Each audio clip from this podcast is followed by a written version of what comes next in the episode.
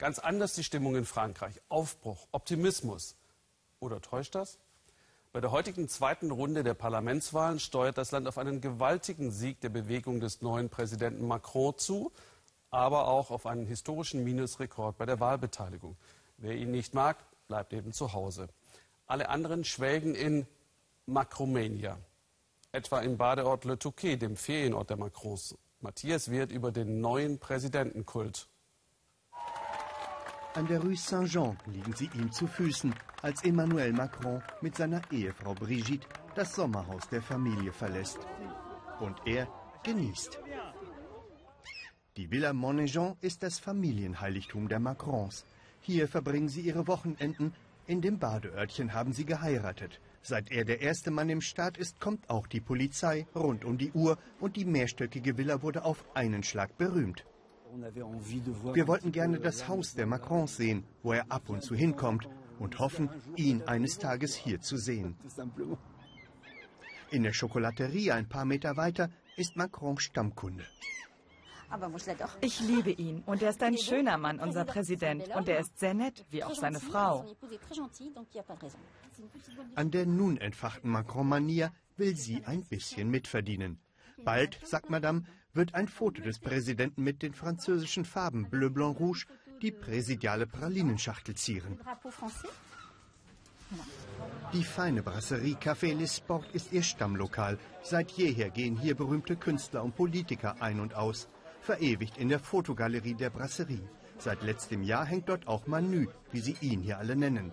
Dank ihm sei der Umsatz um 10 bis 15 Prozent gestiegen, sagt der Chef.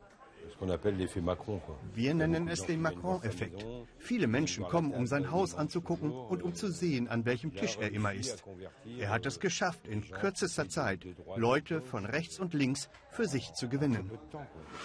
Tisch 10 haben die Macrons und immer zuerst die grauen Krevetten. Frankreich ist in solch einem Umbruch und die Leute haben das, was in der Vergangenheit passiert ist, so satt, dass sie etwas Neues ausprobieren möchten. Und dazu muss er jetzt die Gelegenheit bekommen. Es ist ein positiver Wandel für Frankreich. Bis nach außerhalb, aufs Land, reicht der Triumph. Dort, wo sie den Roten vom Château sorgenfrei trinken. Der Kandidat von La République en Marche ist zu Gast. Es geht um die Jagd, um Schlachthöfe und gestiegene Preise. Hier setzen sie große Hoffnungen auf ihren Jungen. Er hat jetzt schon mehr Stil als der Clown, den wir vorher hatten. Es ist eine große Umwälzung. Es ist unglaublich. Nichts ist mehr so wie vorher und wir fangen ganz von vorne an.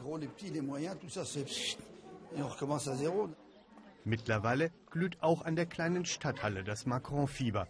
Tiffaine Osier ist gekommen, Tochter von Macrons Ehefrau Brigitte. Sie ist hier Nachrückkandidatin für die Partei ihres Stiefvaters. Ich bewundere die Arbeit, die er gemacht hat. Wir haben uns nach einem Präsidenten wie ihm gesehnt, denn er hat endlich eine Zukunftsvision für die Gesellschaft. Und ich weiß, dass er ein Humanist ist. Daher wünsche ich ihm eine Mehrheit im Parlament, damit die Dinge hier vorwärts kommen.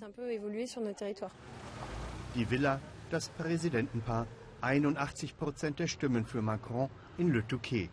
Herrscht hier denn überall nur präsidiale Sommerfrische? Nicht ganz. Am Strand, der gerne auch als Badewanne der Pariser belächelt wird, da wurden nicht alle infiziert.